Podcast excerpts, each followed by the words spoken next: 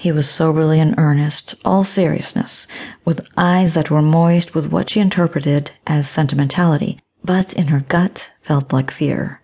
He took one of her hands, put the necklace in her palm, and folded her hand around it. He stared into her eyes and made her promise never to take it off.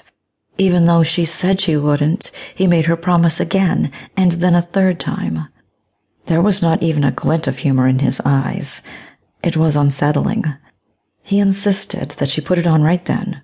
She drew it around her neck, latched the clasp, and she vowed to never be without it. Not ever. He dropped his gaze to the floor, then looked at her like it would be for the last time. And Veronica felt cold. But right now it was anything but cold. The warm Louisiana night air caressed their bodies.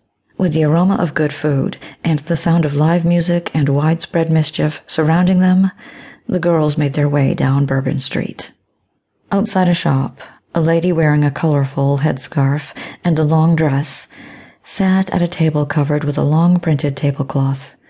Her dark brown skin was smooth, her lipstick bright red, and her long dark braided hair fell down her back nearly reaching the seat of the chair. A sign slung across the front of the table said Palm Readings, $25. As the girls walked past, the lady called to Veronica over the crowd. People milled by, but the lady's gaze was fixed on her alone. Come, I'll give you a reading, free for you. She motioned with her hand for Veronica to take a seat. Veronica turned to her friends. Chantelle and Kara urged her to go. Elise reminded her that divination was the work of the devil. Veronica smiled at that. Elise always tried to look out for her. Free girl, come on, the lady said in an upbeat, cheerful tone, beckoning Veronica with a smile and another curl of her finger. Don't refuse. Bernadette doesn't make this offer to anyone. Come, girl. The lady set large, scolding eyes on Veronica as if she were a disobedient child, something which Veronica had never been, so she caved in. Okay, I'll do it. Don't worry, Elise, it's just for fun. Veronica tilted her head at Elise and gave her shoulder a reassuring squeeze as she made her way over to the table.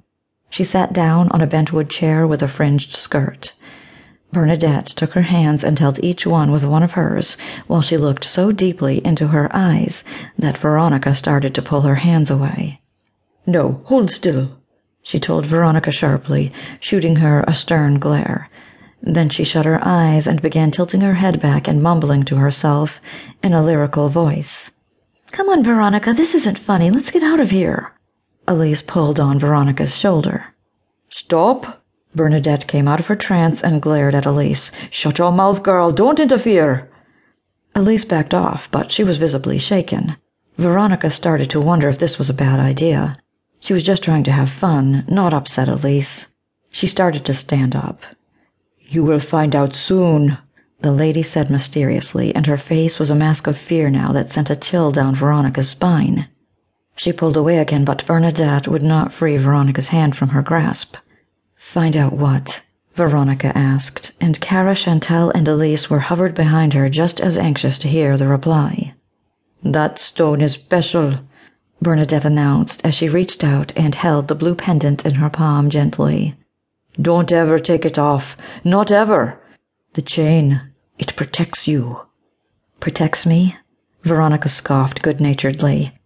Bernadette suddenly leaned forward, released Veronica's hand, and clasped Veronica's head between her hands and moved in toward it until she was inches from her face. The woman's gaze bore into her. Her large brown eyes seemed moist as if tears were coming. Listen to me. It is the only thing that stands between you and them, she said slowly, emphasizing each word as if that would make it sound believable. Veronica clutched the edge of the table and started to push back. She grabbed the lady's hands and pried them off her face. Yeah, okay. Thanks. Veronica practically hissed, and she backed away as Bernadette kept her frightened face locked on hers.